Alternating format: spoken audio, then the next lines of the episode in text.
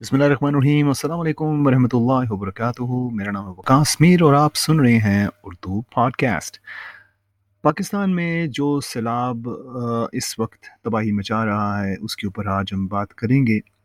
اور سب سے پہلے ہم ویلکم کرتے ہیں آج کے اسپیشل گیسٹ کو۔ السلام علیکم ورحمۃ اللہ وبرکاتہ۔ جی وقاص بھی میرا نام حامد فاروق ہے اور میں الخدمت یورپ کا پریزیڈنٹ رہا ہوں۔ الخدمت پاکستان کے اندر بہت بڑے پیمانے پہ ریلیف کا خدمت کا کام کر رہی ہے اور اس وقت جیسا کہ آپ سب لوگوں کو معلوم ہے، پاکستان میں فلڈ کی وجہ سے بہت سے لوگ بیچارے اپنے گھروں سے بے گھر ہوئے ہیں۔ تو ان کی امداد اور ریلیف کے لیے ہم، ہمہ وقت کام کر رہے ہیں۔ بہت بہت شکریہ وقت نکالنے کا حامد بھائی۔ آج آپ کی طرف سے میں جاننا چاہتا ہوں کہ جو پاکستان میں اس وقت اللہ تعالیٰ کی طرف سے آزمائش آئی ہوئی ہے اس کے اوپر آپ ہمیں تھوڑا سا بتائیں پاکستان میں سیلاب کی سچویشن ابھی جو ہے، کس کس علاقے میں آپ مدد پہنچا چکے ہیں اور تھوڑی سی انفارمیشن اس کے بارے میں ہمیں جی، پاکستان کا تقریباً بلوچستان کا پورا صوبہ کے پی کے کے بہت سے اضلاع، سندھ کا بہت بڑا حصہ اور جنوبی پنجاب، یہ علاقے پانی کی زد میں ہیں اور بہت سے مختلف مقامات پہ پانی جو ہے وہ ابھی بھی کھڑا ہوا ہے۔ پانی کو ایویکویٹ نہیں کیا جا سکا۔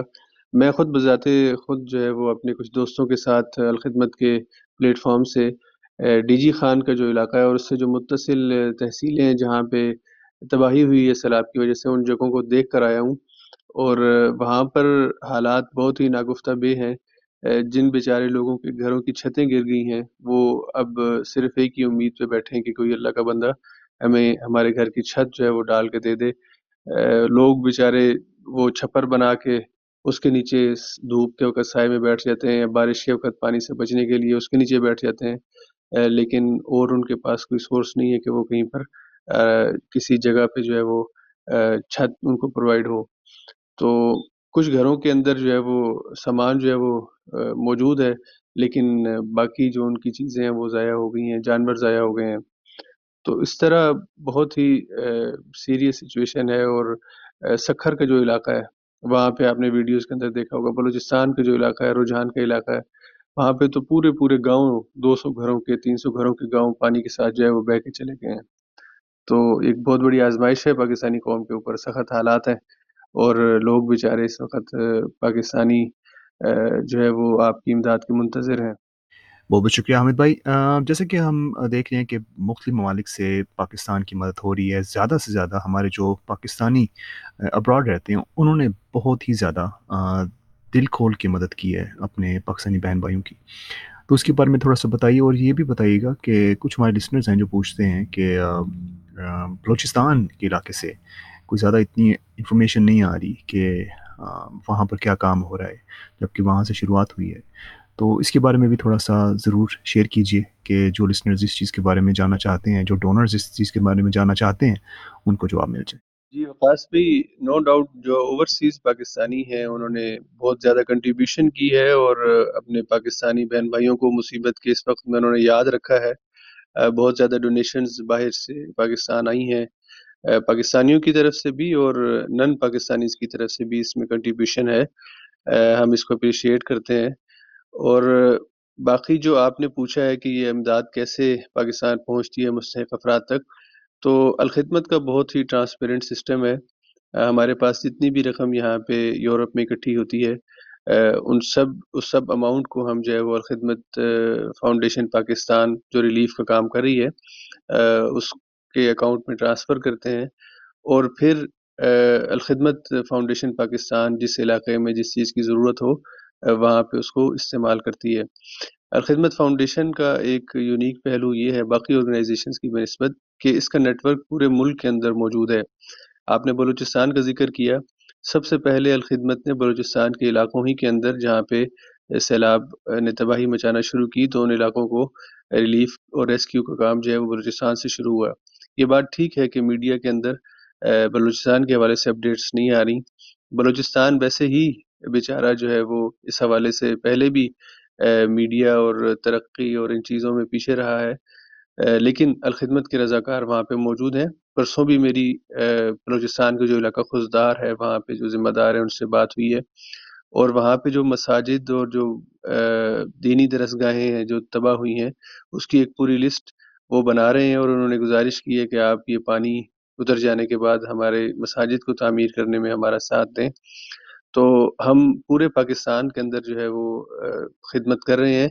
اور میں خود ذاتی طور پر جب ڈی جی خان کی اس تحصیل میں جہاں پر مستحق افراد تک ہم پہنچے اور ان سے ہم نے بات چیت کی، تو انہوں نے کہا کہ آپ کے الخدمت کے وہ ساتھی تھے جو سب سے پہلے ہمارے پاس پہنچے ہیں۔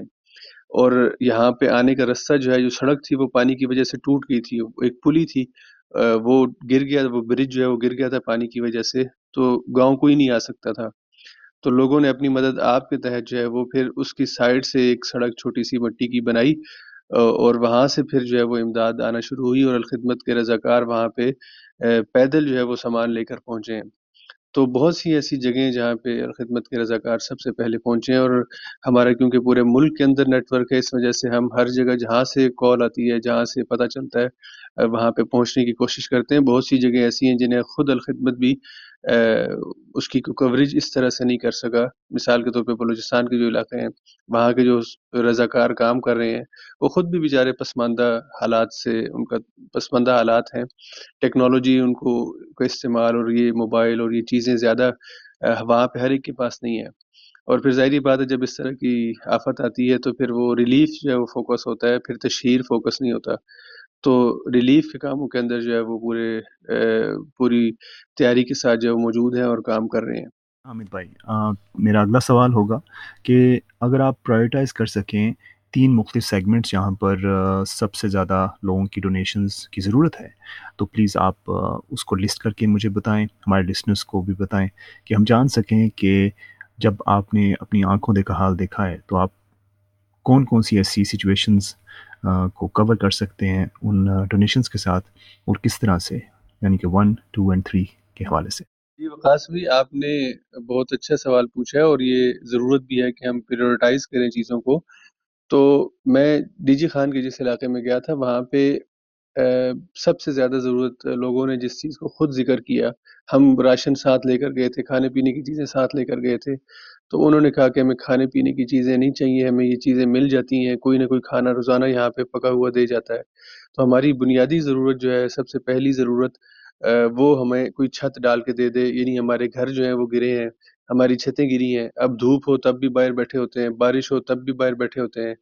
سامان کسی جگہ محفوظ نہیں کر سکتے۔ تو ہم اپنے لیے کوئی ہمیں چھت جو ہے وہ ڈال کے دے دے، یہ ہمارے لیے سب سے بڑا تحفہ ہوگا، انعام ہوگا اور ہم اس کے احسان مند ہوں گے۔ دوسرے نمبر پر ظاہری بات ہے کہ وہ علاقے جہاں پر ہر چیز تباہ ہوئی ہے وہاں پر اگر پانی ابھی بھی کھڑا ہے، کچھ علاقے ایسے ہیں جہاں پہ پانی کھڑا ہے، وہاں پہ چھت نہیں ڈال کے دی جا سکتی، تو ایسے علاقوں میں جو ہے وہ ٹینٹس جو ہے وہ پرووائڈ کیے جائیں تاکہ لوگ عارضی طور پر کسی جگہ پہ رہ سکیں اور پھر وہاں سے جو ہے وہ اپنے گھروں کو جو ہے وہ جب زمین خشک ہو جائے، پانی خشک ہو جائے، تو پھر وہاں پہ ان کے گھر کی تیاری جو ہے وہ کی جائے۔ تو ایسے علاقے جہاں پہ چھت ابھی نہیں ڈالی جا سکتی، کمرہ نہیں تعمیر کیا جا سکتا، پانی کھڑا ہے ان جگہوں پہ، وہاں پہ ٹینٹس جو ہیں، وہ ترجیح ہے کہ وہ ان کو پرووائڈ کی جائے۔ اور تیسرے نمبر پر پھر جو ہے وہ جو ہمارے لوگ بیچارے وہاں پر بیمار ہیں، اب دیکھیں مچھر کی وجہ سے وہاں پہ بہت زیادہ بیماری پھیل رہی ہے۔ اور لوگ بیچاروں کی ڈیتھس جو ہیں وہ شروع ہو گئی ہیں، جانور بیمار ہو رہے ہیں۔ تو میڈی، میڈیسن جو ہے اور بطور خاص سپریز اس طرح کے کہ جو وہاں پہ ان بیماریوں کو کنٹرول کر سکیں، پانی کھڑا ہونے کی وجہ سے جو بیماریاں پھیل رہی ہیں، تو ان، اس کے لیے میڈی میڈیسنس اور لوگوں کی جو ہیلتھ ہے، اس کو مینٹین کرنے کے لیے جو بھی ریکوائرمنٹ اور ضرورت ہے، اس کو پورا کیا جا سکے۔ تو یہ تین بیسیکلی آپ سمجھ لیں کہ پریورٹیز ہمیں رکھنی چاہیے۔ بہت بہت شکریہ۔ اگلا سوال ہوگا کہ حکومت جس کے بارے میں کافی زیادہ مختلف لوگوں کے احساسات ہیں، مختلف جذبات ہیں۔ تو حکومت کی طرف سے کبھی مدد ملی ہے این جی اوز کو؟ مختلف کیمپینس چلانے والوں کو، مختلف چیریٹی کے اداروں کو، یا پھر سارا کچھ خود ہی کرنا پڑتا ہے؟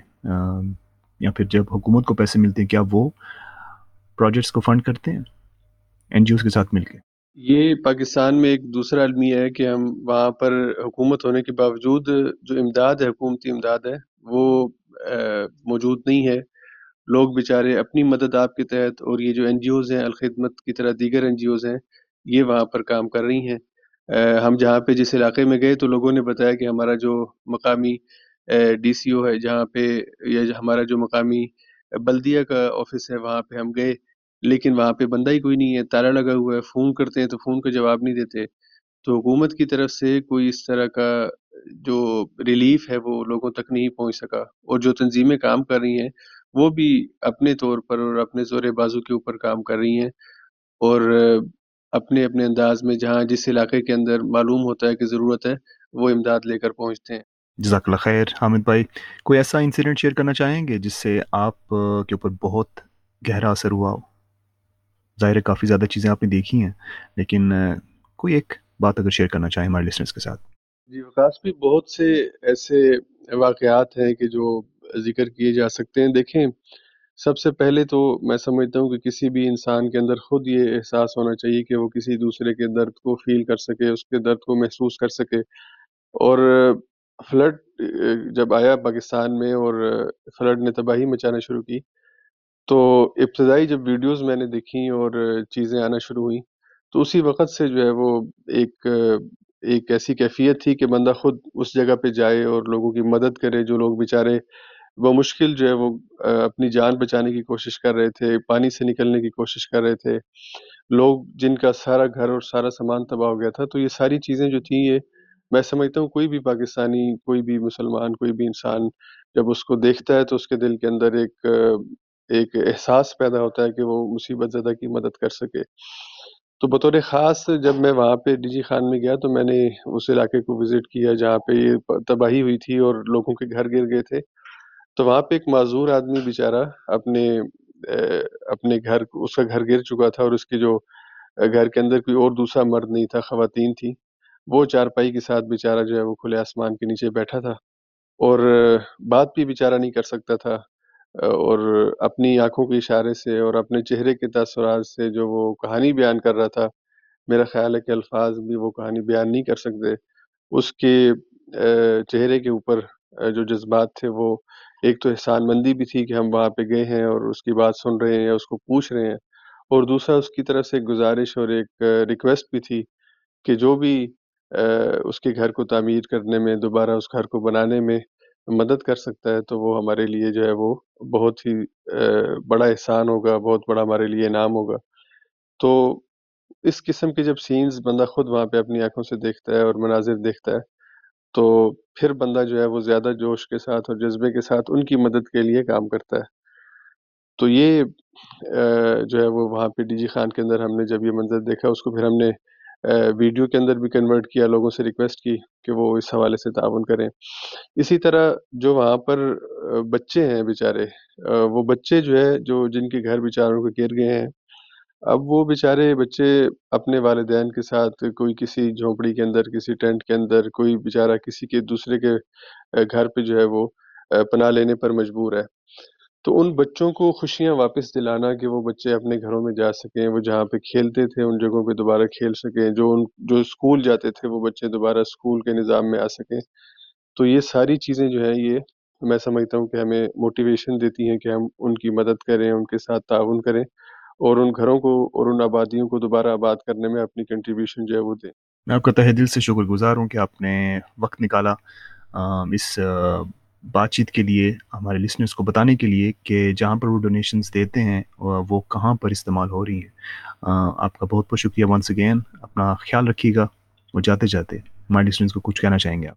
جی وقاص بھی آپ کا بھی بہت شکریہ، تمام لسنرس کا بہت شکریہ جنہوں نے سنا۔ میں بس آخر میں یہ کہنا چاہوں گا کہ انسان کو دوسرے انسان کی مدد ہر حال میں کرنی چاہیے اور جو خاص طور پہ مصیبت میں گرفتار ہو جائے جو بیچارہ کسی سیلاب کی وجہ سے اپنے گھر سے بے گھر ہو جائے یا کسی اور وجہ سے اس کی مدد کریں، جو بھی آپ کر سکتے ہیں۔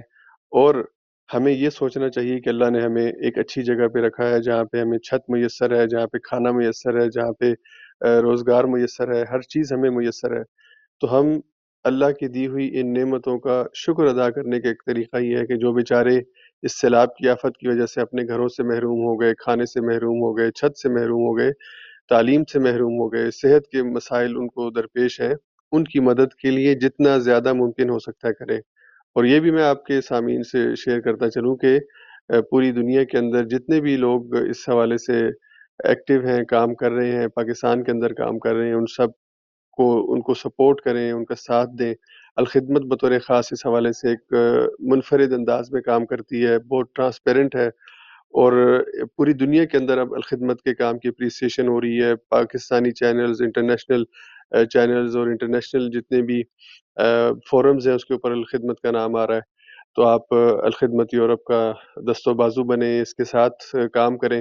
اور الخدمت یورپ کو صرف آپ کے پیسے کی ضرورت نہیں ہے، آپ کا وقت، آپ کی صلاحیت آپ کی جو آپ کے انپٹ ہے وہ وہ بھی بہت ضروری ہے۔